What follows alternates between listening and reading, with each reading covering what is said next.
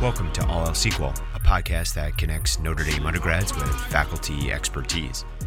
Today's question comes from Mario Berkeley. Mario was a former student of mine who's always enjoyed the intersection of business and sports. After Notre Dame, he spent time producing many of the ESPN SportsCenter shows y'all have loved. He wrote in with this question Hi, Forrest and Jason. Can you both talk a bit about the NCAA's decision to cancel some collegiate sports and the state of college football in general? Thanks a lot. Talk to you soon. I'd love to get Brian Levy in to talk about this. Uh, Brian is a lawyer and a teaching professor of accounting who teaches classes on business and sports ethics within the Mendoza College of Business. He's often tapped by the administration to help discuss these issues, and plus, he's just a really good storyteller. Yeah, sounds great to me. Let's call Brian. So we just want to thank uh, Brian for being here today with us. Thanks, Brian. Uh, thanks so much. It's a great opportunity. So maybe we can start off 30,000 feet and you could just give us an overview on the current status of amateurism as defined by the NCAA. That's assuming they still do something. Uh, yeah, well, that, that, that's actually an interesting way to phrase it. Um, yeah, so at thirty at thirty thousand at thirty thousand feet, um, yeah, basically you can't profit off your, your status as an intercollegiate athlete and, and you can't you know get paid to perform in your sport. There, there's some exceptions and, and you sort of very quickly get down in, into the weeds but but at a high level you're you're an amateur in the traditional sense. You, you're doing something uh, for the love of the game as as a uh, you know as a hobby as a pursuit that kind of thing. And so you teach a course in business ethics. Maybe you could just kind of walk us through how we should think about the I don't know if you want to call it a controversy, but like the controversy over whether amateur athletes, you know, NCAA athletes should be compensated, uh, or at least compensated more than they currently are. Yeah, sure. So I, I think in our, our business ethics classes uh, in, in Mendoza, and this is probably not unique to us, but uh, across campus in our ethics classes, and, and in this this one I'm teaching this this semester, which which happens to be a, a, a sports ethics class, but it's a, it's sort of a very thinly disguised business ethics class. It turns out our students are uh, uh, they're really interested in sports, and you can use sports as as a vehicle to talk about almost any any business ethics issue or, or life ethics issue for that matter.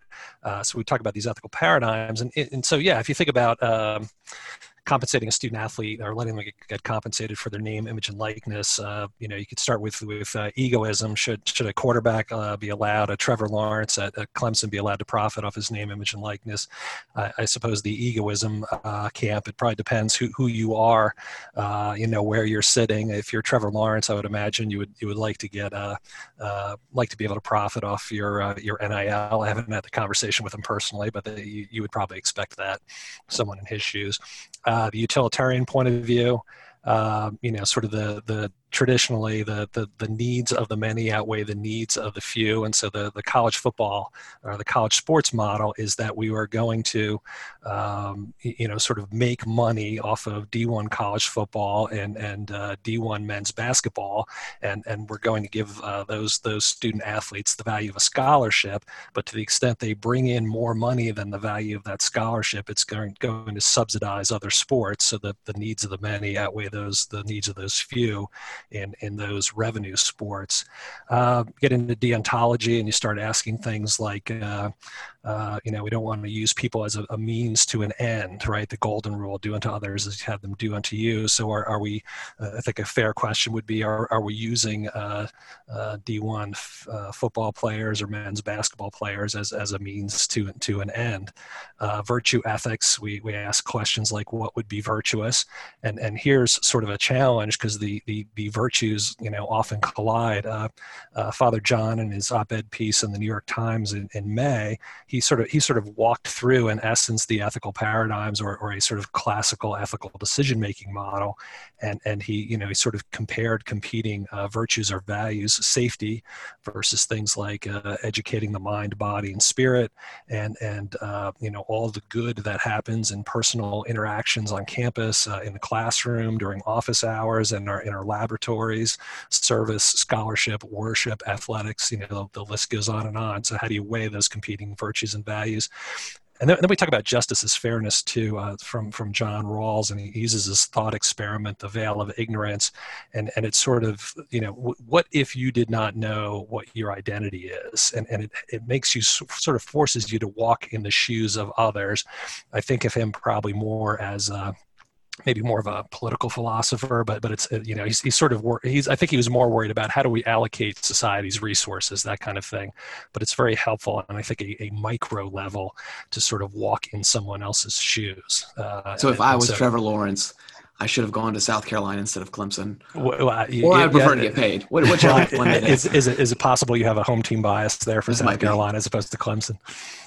Uh, yeah so that so it, it's useful and and the you know challenge we you know that we, we all sort of had this this this sort of pregame dialogue if you will or pregame conversation both both virtually and and, and in person and and uh, you, know I, I, think a challenge of these paradigms is that they sort of yield opposing results but then you know the challenge for the decision maker for our students and, and then when they go off into sort of you know business and, and life is you know okay what kind of person do i want to be and what kind of world do i want to live in? And, and the the, the beauty of these these these paradigms or an ethical decision making model is, is it forces you i mean sometimes the answer becomes obvious as, as you sort of have this conversation out loud with somebody else like you ask your friend hey i have this problem.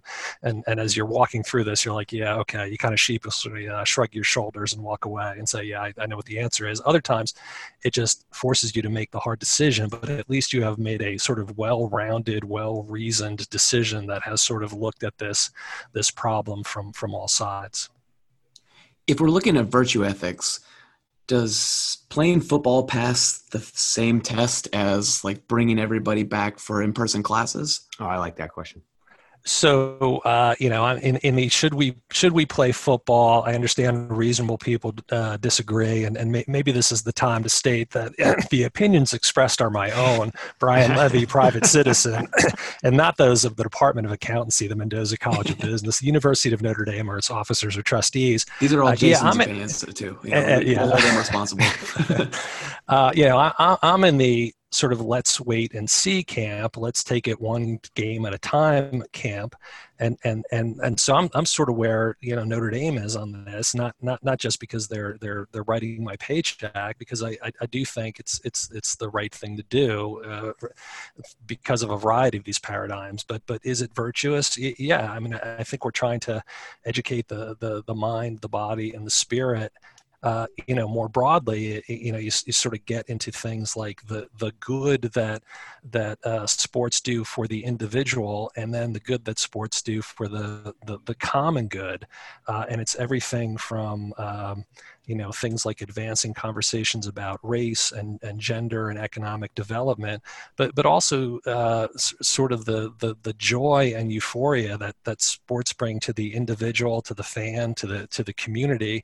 Um, you know my father-in-law moved here uh, he, he was um, getting old and and uh, he needed to move into um, assisted, assisted living so we brought him here uh, about a year ago. And I'd go visit him every Thursday night. What do you think we talked about? Notre Dame football class of 1950 56. Um, I have a friend who's who's not doing too well. sort of spare the details of the story. His wife tells me that he is living for the return of football. Oh, man. And, and so you know there there is sort of this this good that sports do on the individual level for the participant, but and the fan, but also for the broader the community, the common good. So I, I, I within your answer, I want to get back to something uh, related to the compensation part of the conversation because we had Pac 12 players kind of band together, uh, make some sort of declaration to say that we're, we're not going to be playing this season um, without being at least maybe fairly compensated or without having our best interests look after. And that makes me kind of my, my natural follow up question is well, why can't they push that a little bit further and say, well, maybe we should actually just be compensated. So, can would we? Do you think maybe we could see unionizing at the collegiate level something that's going to happen? So in, in, class we talk a little bit about the, the northwestern case from a few years ago and and uh, so that, so a uh, I think a, a regional uh, regional administrative judge uh, labor law is not really my area but it has its own sort of arc, arcane uh, hierarchy but sort of a you know regional administrative law judge for our purposes of the the uh, Department of Labor said the you know D1 football players are employees and can unionize and, and that got sort of overruled if you will at the NLRB level in in Washington D.C but but but sort of for policy reasons, like we, we, we can't have 17 D1 private schools potentially unionizing, and, and the federal labor laws wouldn't wouldn't apply to uh, public state law, uh, public state schools. So it would it would be a sort of unmanageable situation. But but I think the, the in an ethics class we still talk about it because I, I think the the the ethical issue is is important for everything you know i don't think most of our students have a union background and if i say to them what what, what you know name some good things unions do and they might point to salary and, and wages so we can get to the compensation issue but more, more than that it's sort of safe working conditions mm-hmm. and, and then having a voice and so sometimes it, it spills over into a conversation about uh, Catholic social teaching and subsidiarity and the dignity of each person and and and those, those sorts of important things. So so you know even if it's just about um, ha- having a voice in your your sort of working conditions, I think that's important. Uh, you know, on the compensation issue, maybe we sort of shift gears over to that more broadly. If we go back a few years, th- there were the, the conversation was probably more than about direct payment to players. And, and it arose uh, through litigation through the O'Bannon case. And, and then uh, over time, it has sort of morphed, I think. I think most of the focus now is on uh, allowing student athletes to, to profit off their name, image, and likeness. And that, and that the, the focus there is really uh, in sort of the legislative branch, both at the state levels. I think there's three states that have passed legislation, and, and now there are some bills. Because of that, there are bills kicking around in Congress. There has to be spillovers from this, right? And tell, tell me more. What do you mean when you say that? I guess what I mean is you know, if California says it's okay for student athletes to profit off their likeness, it's hard for me to imagine that like the state of Alabama is not going to also pass similar legislation. Yeah, so I've I've got a map, sort of a map of the U.S. I use I use in in um, in class, and again, I think there's three states that have passed actual statutes that are on the books that are going to come online uh, in the in the map. That, that not that it matters, but those were in green, and then there was like this whole mosaic of other states in yellow, which had bills pending. Kind of to your point, and I think the reason, among the reasons Congress has gotten involved, is you you can't have sort of this this patchwork of of state laws. Uh, um, sort of sort of again to your question. And i think the reason the NCAA has sort of reluctantly come around on this issue is is that you know they they, they, they kind of again they, they have um, you know uh, for always and forever uh, been against uh, direct payments or category categorizing student athletes as employees or, or you know anything that looks like wages, right? Uh, and they've also been against compensating for name, image, and likeness. But I think they finally kind of you know licked their finger, stuck it up in the breeze, and saw which way the wind was blowing, and said we you know we got to be part of shaping this legislation on Capitol Hill, or it's going to happen without of, without us. Along the lines of the NCAA, uh, I heard a friend recently say that the NCAA uh, is great at doing the things you don't want them to do and horrible at doing the things uh, that you want them to do. um, can you convince me that the NCAA has not done a terrible job uh, in this sort of current crisis?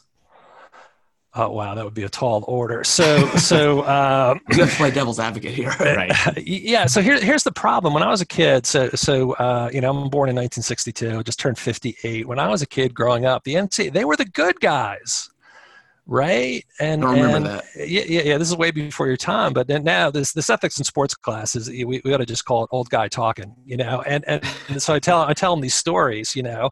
Once upon a time, boys and girls, the NCAA they were the good guys, and and they they sort of policed the sort of rogue bandit outlaw schools. And, and kept them in line. And now I think there's the you know sort of in popular culture where we're, we're not so sure anymore because they, you know, wh- where where was the NCA sort of historically on on CTE? Where was the NCA historically on that sort of other health, safety, and welfare issues of student athletes, the the ever longer seasons, the ever more demanding travel, the you know all the the proliferation of night games we see on on uh, you know school nights and, and, and things like that, um, and and so and then more recently with with COVID, uh, you know the conferences, uh, see, you know it's like sort of like we've got the Balkans here, each conference kind of doing its own thing, and and where is the NCAA? So they're they're you know they're pretty good about um, you know regulating whether a booster can give a bagel to a student athlete, but but maybe not so good on some of the bigger issues of our day. Yeah, you sent us some information uh, prior to the interview, and I was amazed with what the the NCAA president's salary was. Uh, well, yeah, so I, it, it, seems uh, it doesn't seem to match kind of the guidance the NCAA has given during uh, you know, over at least the past six months.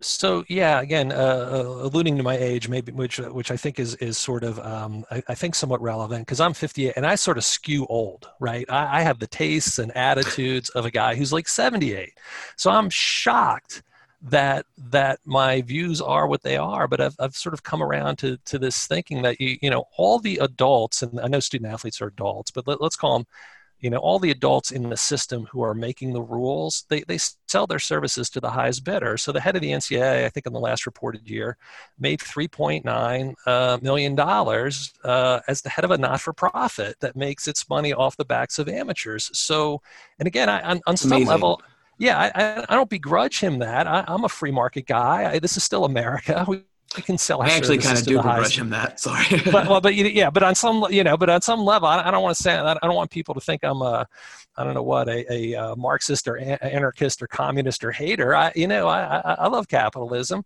But the, the irony here is that everybody who sets the rules, the rules of amateurism, sell their services to the highest bidder in the free market and are making ever more money at doing it. So it's it's sort of, you know, the the uh, if, if if even I, this kind of knuckle dragging caveman, look at the optics of these situations and say, gee, there's maybe something uh, I don't know what ironic here or paradoxical or not or not right. Surely more thoughtful, progressive people uh, are, are way ahead of me on this and and then you know, I think so all get, three of us appreciate free markets. I think more.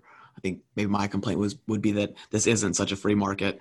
Well, that's but, that's the point. It's it's sorry to yeah. It's this it's this skewed system. So so we you know we're both we, we are uh, for social distancing purposes a few offices away from each other here in the Mendoza College of Business, but we can both look out the window and see Notre Dame Stadium, and and in mm-hmm. November, uh, you know, Dabo Swinney's going to come in here with the Clemson Tigers, the head coach, and he makes roughly 8.25 million per year. You know, if you go back in time, and and the quarterback, you know, can't sell his name, image, or likeness. If you go back in time, so Danny Ford, uh, sorry, more more old guy references here, but he led the Clemson Tigers to a national championship in 1980. He made roughly fifty thousand dollars. So if you you know, depending what inflation calculator you pump these salaries into, you know, Danny Ford would now be making 150 $57,000 in today's salary. Or Dabo, if we go back in time, he'd be making 2.6 million. So, so there's, you know, the point of this is there is a crazy amount of money coming into the system. Who gets the money? And and right now it is it is the adults in the system the the largely sort of white males who who run the system and and the system is so flush with cash that now you know we have coaches in, in sort of the non-revenue sports making a lot of money. And and again i, I sort of sound oh, i guess maybe want to be I don't know what an apologist or, or it's being a lawyer. You always want to couch everything but i love sports. I love college sports. I love women's sports. I love you know the list goes on and on. I love baseball. I love softball. But but the you know sort of d1 men's basketball and football are are funding in essence all these non non-revenue sports. And, and again, you know, if a guy like me looks at it and says maybe the racial optics aren't all that great because D1's men's basketball and and D1's football are, you know, predominantly African American male, and the people making the money in the system are uh, predominantly white males or or propping up predominantly sort of white non-revenue suburban sports. If if somebody like me who's not all that progressive looks at it and says the racial optics aren't great, surely more thoughtful people are further along on this this spectrum right? Um, so I, you brought up a, I think a really interesting point is with all the money in the system, we're seeing, you know, not, not just coaches salaries inflated for all, all sports revenue and non-revenue producing, but we're also seeing, you know, additional um, varsity sports kind of being created um, that benefit from these revenue producing sports. Now that we see, you know, football might not be playing and basketball not, might, might not be playing, what happens to these traditional Olympic sports I think going forward. I like that you called them non-revenue sports. Sorry, like you don't yeah. generate any revenue. well, I, yeah. So I, there's, I, yeah, this is this is the uh, again the, the, the you know teaching is, is, is sort of a minefield of of uh, you know trying to use sort of the, the latest and, and, and best terms, and I, I think we're all sort of pure of heart and doing the best we can and and, and trying, you know, and, and uh, um, yeah, it, it's interesting, right? The Holy Cross Fathers uh, have this this mantra: we want to educate the mind, body, and spirit, and and that's great. But why, why do we need a varsity? Why do we need how many varsity sports do we have at Notre Dame? Twenty something. Why why do we need this many varsity sports? Um, you know, Jason and I are in a college of business, you, you look at, gee, what do you have sort of a natural advantage at? And, and here we are in, in Northern Indiana. And again, I, I love baseball. I love football. I love golf, but why do we have baseball, football, and golf teams in, in, in Northern Indiana? What's our competitive advantage compared to, I don't know what, Florida State or, or Arizona? So why, why do we need all these varsity teams to educate the, the mind, body, and spirit? And, and I don't know, I think Syracuse doesn't have a baseball team because they're in upstate New York and it snows a lot in upstate New York. York, so they've they've made a decision. Um, you know, I, th- I, think there's lots of ways to achieve our, our broad educational mission with without necessarily having this many varsity sports. And I think, you know, Stanford sort of came to that to that conclusion. And and you know, it was I, su- I suppose that COVID was sort of the tipping point. You know, they were already under a lot of pressure, and and they made the decision they made. Wait, what was the decision they made? So they cut Stanford. I could go back and look. Yeah, this spring, it was one of the headlines. They cut something like 11 varsity sports. Now, now, in fairness to them, they, they have a cra- they what, what is it? The Directors Cup or President's Cup or something like that. That that annually, uh, you know, sort of how many championships do you win and all this sorts. Of, mm-hmm, and I, I, mm-hmm. forget exactly what it measures, and I forget what the metrics are.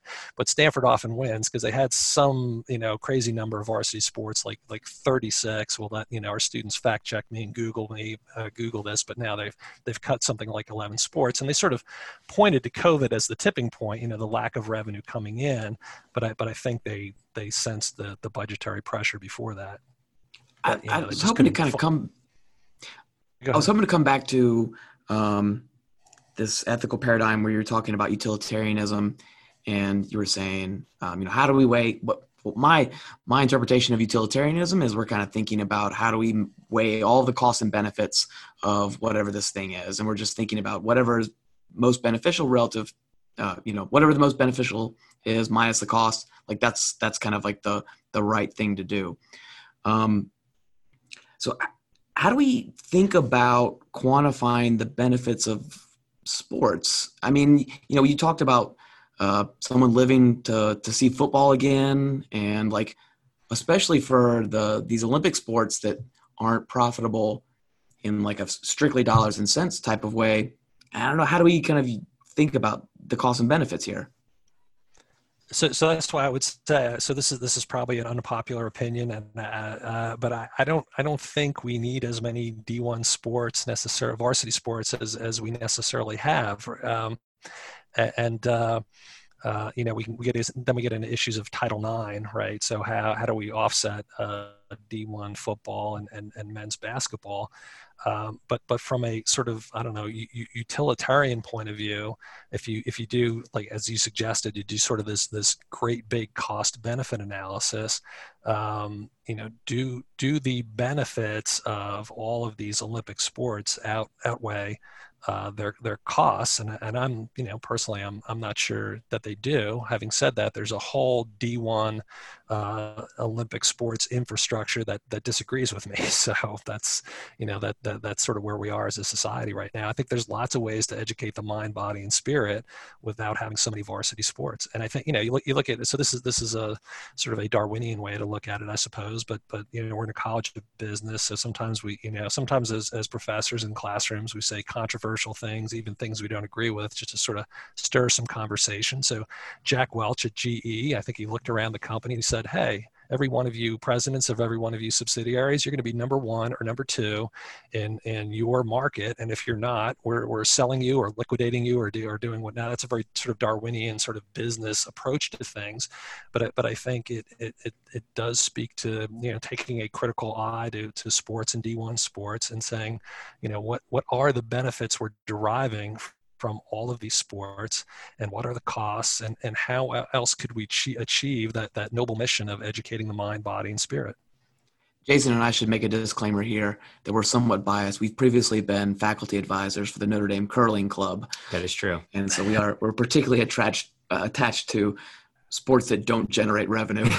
Yeah, and I, I, uh, maybe I'm, I'm, I'm making myself sound like this. I don't know what cranky old curmudgeonly guy. I, I, just think these are like legitimate questions to ask. You know, we, we just all sort of go along, go along, go along. And at, at a college, you know, I think we should be asking, why do we do what we do the way we do it? Right? And then, and then COVID, I think, is an opportunity to sort of re-ask the, those questions about al- almost everything. And, and, and, you know, the conversation today is about sports, but, but uh, why, why do we, you know, we're all asking this question now why, why, do we educate the way we educate you know and and that's that that's a good question to ask and and covid is is challenging us to rethink what we do in the classroom online virtually the the two semesters when the semester starts, everything else that we're also familiar with here at Notre Dame. So I want to I want to pivot just slightly because you touched on you know the revenue sharing model here is pretty poor racial optics, um, and you talked about players also you know wanting to have a voice. That's part of the reason behind unionizing, and it seems like that is in part the message the Pac-12 players you know wanted to you know in, in in part on um, you know in part on the Pac-12 commissioner. You know, I just want to read just a little bit what they said. They said the lack of regard for our health and safety is central to the systemic and racial injustices opposed by NCAA sports that disproportionately exploits black athletes physically, academically, and financially. And you know, I, I you know, I, I can't help but think that me right now in with COVID nineteen, with all of these potential and possible changes and thinking about why we make the decisions that we do does the country kind of need sports right now to help begin talking about these kind of conversations with racial inequity so, so I, I, think so. Imagine, um, you know, let's let's talk about the good that sports uh, do, sort of, sort of generally, and then quickly get into the racial issue. But you know, we were talking about this. The uh, uh, I think maybe in our, our sort of pregame conversation, so to speak, we're talking about you know, Tom, sadly Tom uh, Seaver died the other day, and and uh, you know, I was seven years old when he he put the the New York Mets basically on his back and, and carried them to a World Series uh, championship. The Miracle Mets, you know, from sort of worst in the early '60s to, to first and and so that that brought all this sort of joy and euphoria to a, a, you know a seven year old kid, but to a, a region and a, and and really the nation. It was such a great story. Okay, fast forward to 2020. Now that seven year old kid is is having conversations with his mom and dad, saying, "Mom, why aren't the Bucks playing tonight? Dad, why aren't the Bucks playing tonight?" Mm-hmm. And and and that that is this sort of catalyst for having a conversation about what happened in Kenosha and and what is happening more broadly in our society uh, about race. And and race is sort of the topic today, but it, it could be gender, it, it, could be, you know, sports is sort of a, a vehicle uh, for so much in, in, our society. And, and I would say on, on, on balance, not, not you know, could all we could all point to individual cases, but on balance, sports has been sort of more progressive on important social issues like race and gender than than maybe we have been generally as a society, and and it's sort of the the vehicle by which I think we we sort of advance often as a society or have these kinds of important conversations. You know, and in a conversation that we had earlier, you you know, you talked about something really interesting that growing up, you know, sports was the way that you know you you you basically were able to say i want to be you know player x y or z. And for you it was uh who was it uh, Willie Mays. So, so yeah. if you look at, you know, our house, like my first, my first hero as, as a kid was my grandfather. We lived with my grandfather, uh, my grandparents, and, and then we sort of moved in Newark, New Jersey. Then we moved to the suburbs and, and uh, my grandfather uh, ultimately uh, lived with us. And he, he was a, a, firefighter in Newark, New Jersey. So you're four years old. How cool is it to, to have your grandfather, who's a firefighter, walk you across the street to the firehouse and put you on a fire truck? I mean, that, that, that yeah. that's a about as good as it gets. Yeah, it doesn't right? get any better. And so, yeah, and then so fast forward a few more years, and I discovered something called baseball. Well, my my, my favorite player is Willie Mays, and, and I go from wanting to be a firefighter like my grandfather to, to wanting to be Willie Mays, and and you know to this day I still have my Willie Mays San Francisco Giants baseball cap. It doesn't doesn't fit anymore, but uh, and then if you you know walk around our basement and you see whose pictures are hanging on the wall, I mean upstairs there's a shrine to my grandfather with his fire helmet and his fireman badges, and downstairs there's a shrine to Willie Mays and and and that was sort of and and you know that didn't seem remarkable to me at the time but to have this little kid in the 1960s in Newark, New Jersey, to be Willie Mays, that that that is sort of how we first encounter race, and it is how we, as a country, I think you know they they, they talk about Jackie Robinson as, as the first time for many Americans that they refer to an African American as we and and us, and and so you know I, I just wanted to be Willie Mays. I didn't there there was really uh, the the innocence of a kid. I guess there was there was no real color involved. It was just sort of the next thing in my my evolution but I like that that idea of we and us. You know, grow, uh, for me, it was I want to be a catcher like Ivan Rodriguez, uh, Pudge. You right? kind of look like Ivan Rodriguez. Yeah, right. Of course, exactly. Um, but I, it, but I had again the naivety of the kid. I had no idea. It was just part of my team. I played the same position. I wanted to be just yeah. like him and it became you know it became quickly apparent at least for me that I wasn't going to be Willie Mays. so uh, it was Same. either going to be the the fire department or or uh, you know on to college. I guess I don't know. So well, that's like a hopeful way to end this. I'm I'm very yeah. frustrated by certain aspects of the NCAA and amateur athletics, but like this is a good uh, a good way to stop. Yeah, so, maybe an uplifting little message here. Yeah, thanks, Brian. All right, thanks, guys. What a, what a great opportunity, and, and thanks uh, just sort of on behalf of everyone and our students. What, what a great opportunity this is uh, for you to be doing this, and, and just sort of have a different avenue for uh, people to talk and our students to learn. So, so thanks. Yeah, it's been great. It's a lot of fun. Yeah, thank you. Thanks, Brian. I get really nervous talking about philosophy as someone who knows next to nothing about the subject. Uh, the only thing I actually know about philosophical concepts comes from memes that my brother-in-law texted me. so, in a philosophical sense, I think economists tend to be more utilitarian, right? I think I can say that. It's much easier for us to think in terms of measurable costs and benefits. So, one more note about Olympic sports, or as Jason likes to refer to them, zero revenue sports. it's not clear that each department across the university has to be at least profit neutral.